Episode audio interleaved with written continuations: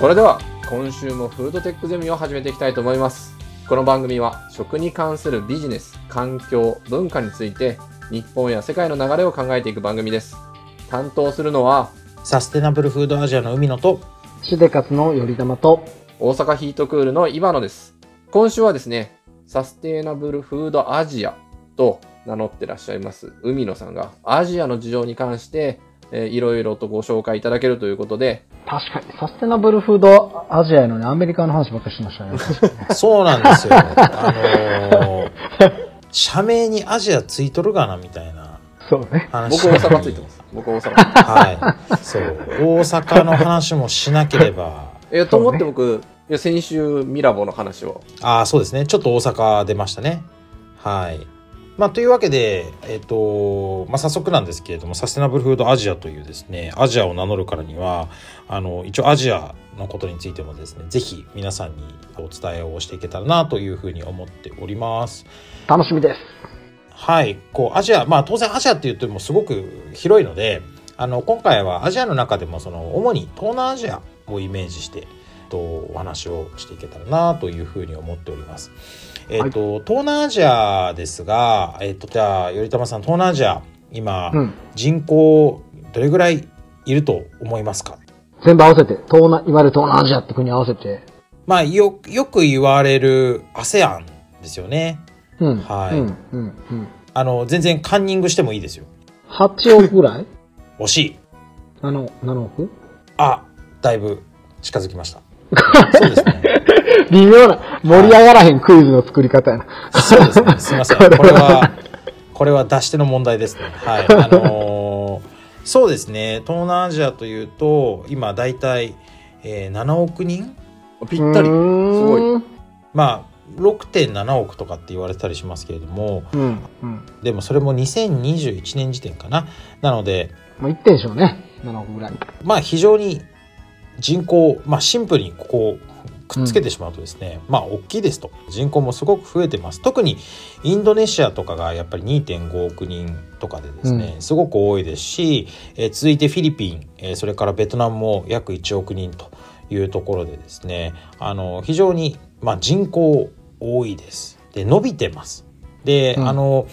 まあ中でもあの特徴的なのはやっぱりシンガポール皆さんご存知の通りですね。あのシンガポールはやっぱりちょっとその行かれたことある方はわかるかなと思うんですがまあ東南アジアからするというイメージからもだいぶ逸脱しているもうザ都市国家という形でですね。本当に街も綺麗ですし犯罪もほぼもう本当ないらしいですね。あうん。のちょっとシンガポールで聞くともうあの基本的におまわりさんいないんですよ。いわゆ。るいわゆるおまわりさんみたいな人がほとんど見かけなくて日本だとまあおまわりさんは交番とかに行ったりするじゃないですか。うん。でなんかシンガポールはなんかこれちょっと余談ですけれどもその私服警官みたいな人が結構メインらしくて。へえ、あのーだからか。なはい。なんで、えっと実際はいっぱいいる。という話も聞きつつですよ。聞きつつなんですけど、でも現地の人に話を聞くと全然犯罪ないからこの間なんかどこどこでなんかちょっとあの乱闘騒ぎみたいなのがあった時に警察が到着するのに何時間かかかってたぞっていうのを言ってました。どこまでほんっていうんまあまあそれはちょっと置いといて。でもまあ普段からあの普通に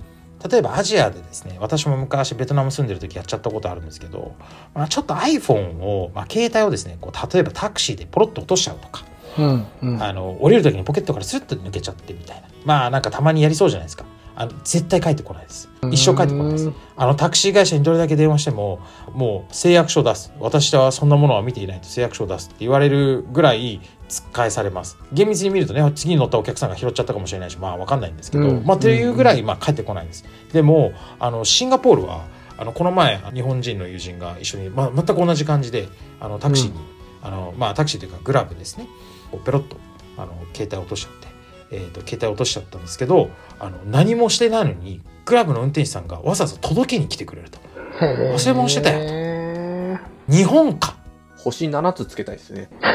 ってっていうぐらいシンガポールはちょっとアジアの中でもちょっとなんか別格感というかあのちょっとなんかこう同じ東南アジアと入れるには若干なんか躊躇してしまう感のちょっと頭抜けた感はあるんですが、まあ、シンガポールも含むいわゆるフィリピンインドネシアマレーシアシンガポールタイベトナム、まあ、カンボジアラオスと、まあ、インドネシアというところでですね、まあ、東南アジアというふうに言われるあミャンマーもですね言われるかなと思うんですがまあその中でもやっぱり特にこのフードテックという文脈でいくとやっぱり絶対に欠かせないのはシンガポールなんですね。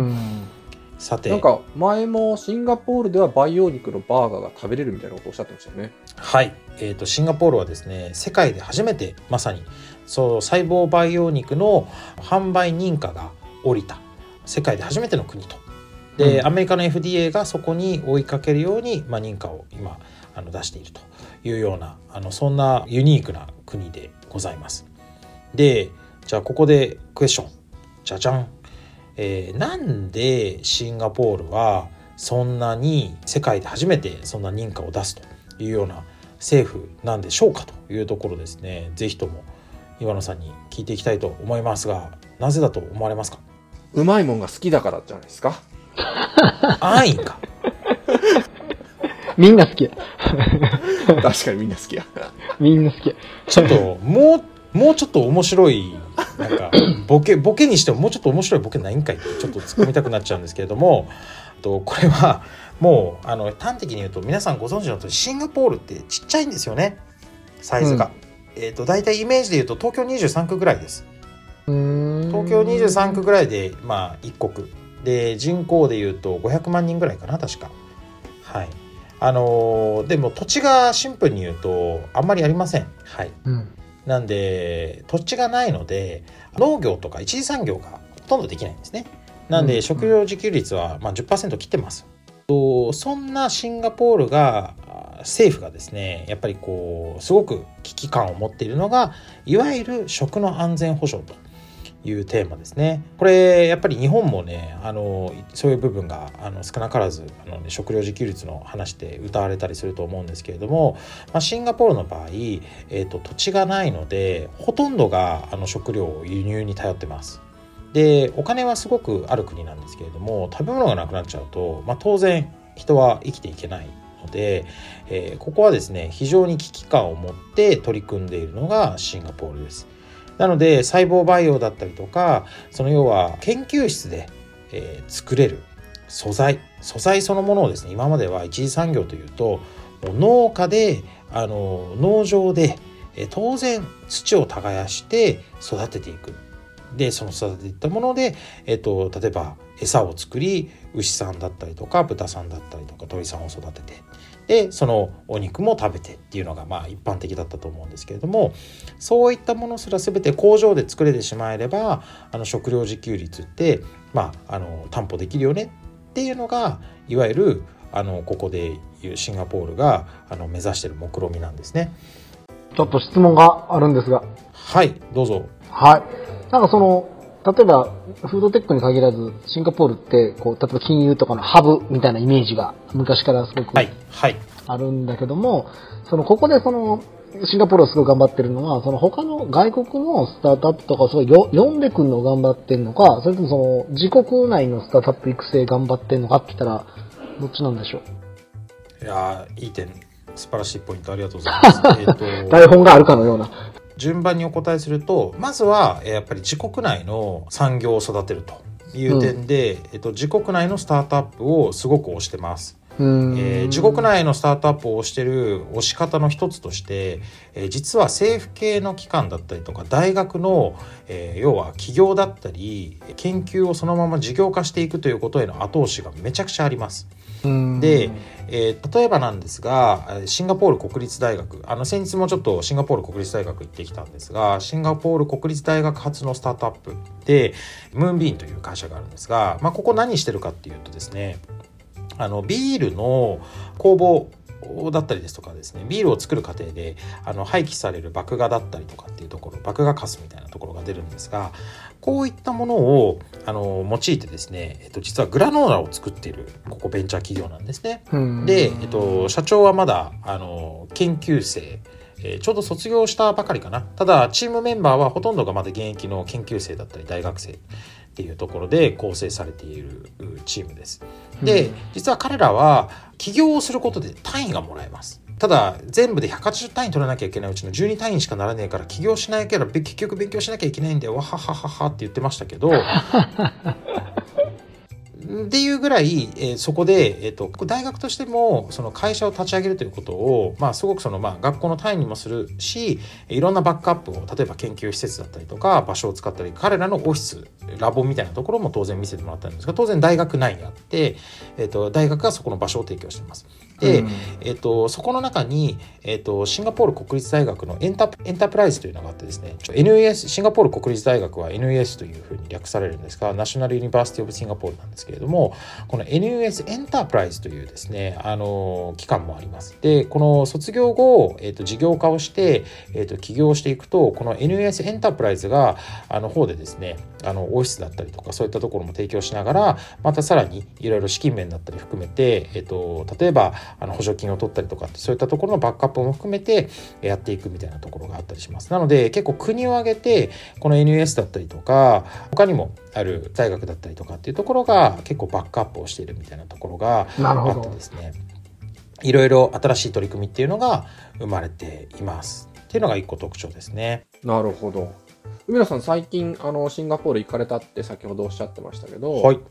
そのシンガポールでスタートアップの拠点みたいなところを見られたりとか、実際の商品を味わってきたりとか、そういうことされてきたっていうことであってますか？そうですね。あの、つい先日は、ちょっと僕らの、まあの、パートナーであるですね、シンガポールの、あの、いわゆるアクセラレーター、フードテックのアクセラレーター、ベンチャーキャピタル、えー、それから先週の、あの、ミスタというですね、アメリカの、あの、施設と同じような施設をですね、運営しているイノベート360という、まあ、会社がありまして、で、ここも非常にですね、あの、シンガポールのフードテックを語るには避けては通れない団体というか、まあ、会社になってます。彼らはまさに先週もお話ししたようなシェアオフィスであり、シェアキッチンであり、シェアラボを作っている会社になるんですが、ここの会社、実は代表がですね、もう代々続く3代目の砂糖会社の代表なんですね。えー、シンガポールでお砂糖を作って、えー、卸していると。ただ、まあ、砂糖の,、まあ、あの業界も、まあ、当然そのこれからどんどんどんどん右肩に上がっていく、まあ、業界でもまずないというところとですね。やっぱりこれからは未来の食の課題に対してもっと新しくチャレンジしていく方々を応援したりとか投資をしていったりとかやっぱり未来の世代のためのあの取り組みをしていくべきだというその3代目があの危機意識を持って志を持って始められたのがイノベート360という会社で、まあ、こちら2018年に創業してからですねまだあの本当5年ぐらいの会社にはなるんですが、えー、まさにえーと、そのシンガポールのですね、えー、例えばシオックミーツというあのこちらはエビの培養肉を作っているスタートアップになるんですけれどもここのあの入居がですね第1号と。まあ、彼女たちが会社を立ち上げる時にそこを、まあ、施設として使わせてもらうというところからスタートをしたのを皮切りにさまざまなベンチャー企業だったりスタートアップだったりとかっていうところの入居をですね受け入れているまたシンガポールに限らず東南アジアのまあ、マレーシアはもちろんのこと、まあ、トレードアジアの各国のですねスタートアップがじゃあシンガポールに進出していくっていうところの、まあ、支援だったりもそうですしバックアップみたいなところも、まあ、非常に幅広くやっている、まあ、すごく素敵なあな会社さんで我々もあの結構いろいろ一緒におはあの仕事をさせていただいていてですねまさに、あの今回シンガポールに行ってきたのも、えー、彼らが主催をしているサステナブルフィードキャンプというですねフードテックの会社だったりですとか、まあ、シンガポールの農家さんだったりですとか、まあ、いろんなそのサステナブルな食というテーマに関わる方々がみんな集まって、えー、お祭りのようなですねあのカンファレンスをちょっと主催していたところで私もちょっと参加をさせていただいてあのいわゆるえー、学生だったりとか、まあ、いろんな方々がちょっと入り混じるところにはなるんですけれども、まあ、そこでちょっと審査員だったりとか、まあ、そういったこともさせていただくところで、えー、まさに行ってきたというところになります。例えばその、海野さんから見て、僕ら日本のフードテックの会社が、なんかアジア進出したいって時に、その、シンガポールのそこに入るっていうのは結構いい手段だと思いますか？あだと思ってます。なので僕らも、まあ、あのまさに頼朝さんのしでかすさんもそうなんですけれども、まあ、いろんな日本でさまざまなフードテックの会社さんたちと今いろいろお仕事させていただいている中で、まあ、本当にシンガポールマレーシア、まあ、各国ごとにですねあのいろいろどうやって進出していこうさっき ASEAN っていうふうに言ったんですけれども、まあ、当然 ASEAN って EU よりもさらにあのバラバラなんですよね。ASEAN っていう言葉をそんなにまあ言ってしまえば ASEAN の中にいる人たちはそんな使わないしあんま聞いたことも正直ないと思ってまして、まあ、タイはタイ、フィリピンはフィリピンインドネシアはインドネシアマレーシアはマレーシアもやっぱり全然別の国です。我々から見た時に ASEAN っていうとなんかくくりやすいんで一個分かりやすいですけれどもっていう中でいくとじゃあなんか1個出れば全部ポンっていけるかっていうとなかなかそうはいかないと思ってるので。EU みたいにはいかないはい。まあ、EU もねその当然じゃあフランス行ったらドイツスッと行けるかって言ったらあの、まあ、もちろん難しさはあると思ってるんですがアジアは ASEAN はきっとあのそれ以上にやっぱりそれぞれやっぱりこう行かないといけないところってまだまだあるのかなと思ってるので、うん、どこかを拠点にしながら、まあ、さらにそこに展開していくみたいな形になるんじゃないかなというふうに思ってまして、まあ、各国我々もだから各国ごとにですねそういったあのパートナーを持ちながら、まあ、一緒にその日本とアジアのこの架け橋をどう作っていくかっていうのをさまざまな角度でプロジェクトだったりとか一緒に進めさせていただいてなのであの日本のあのスタートアップでシンガポール進出したいと。いうところの方々いらっしゃれば、まあ、我々に言っていただければあのそのパートナーであるイノベート360と一緒にですねどうやってじゃあシンガポール進出していくのが、まあ、ベストだろうねっていうような議論だったりとかあの、うん、そういったこともあの具体的にしていけるのかなというふうに思っております。すいません。今週も海野さんからいろんなお話をお伺いしてやっぱり ASEAN の可能性とか ASEAN での、えー、実際の展開の難しさとか、ただ、その中にある楽しさみたいなこともお伺いできて、希望が持てました。この先もこのアジア全体に関するお話、もう少しお話、お伺いしていきたいと思ってますので、えー、来週も引き続きお願いいたします。今週はどうもありがとうございました。ありがとうございました。はい、ありがとうございました。